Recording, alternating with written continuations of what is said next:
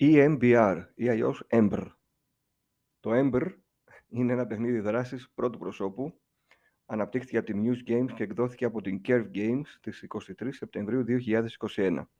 Ο τίτλος σας βάζει στις μπότες ενός πυροσβέστη, όπου σας καλεί το καθήκον. Τα γραφικά είναι καρτουνίστικα, αλλά λίγο πρόχειρα στο σχεδιασμό τους και στην κίνηση των χαρακτήρων και στις υφές, καθώς έχετε για παράδειγμα χέρια, αλλά δεν έχετε αγκώνες και ώμους. Γενικά μοιάζει λίγο πρόχειρο σαν σχέδιο. Η μουσική είναι μέτρια σε ποιότητα και ακούγεται σε λίγα σημεία του παιχνιδιού, ενώ ο χειρισμός είναι όπως και σε όλα τα παιχνίδια πρώτου προσώπου.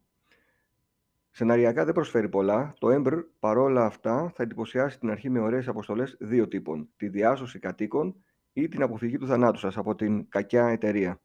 Στην πρώτη περίπτωση έχετε πολλά όπλα στη διάθεσή σας, λωστού για να ανοίγετε πόρτες, τσεκούρια, πυροσβεστήρες, μάνικες, σκάλες διαφόρων μεγεθών και άλλα.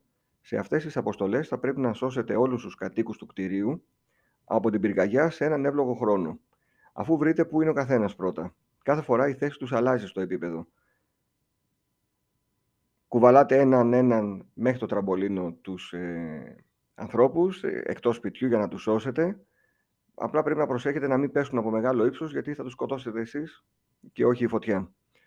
Έχουμε και το δεύτερο είδος αποστολής που πρέπει να δούμε και είναι να διαφύγουμε από ένα κτίριο που φλέγεται σε μικρό χρόνο με κάποια προκαθορισμένα εργαλεία. Δυστυχώς θα ανακαλύπτετε καθώς περνάνε οι ώρες πως είτε θα πρέπει να επαναλάβετε πολλές αποστολές ξανά και ξανά και ξανά για να βρείτε χρήματα και καλύτερο εξοπλισμό, ή με άλλους παίχτες να παίξετε είτε να πληρώσετε με αληθινά λεφτά για να τελειώσετε το παιχνίδι γρήγορα, με microtransactions δηλαδή.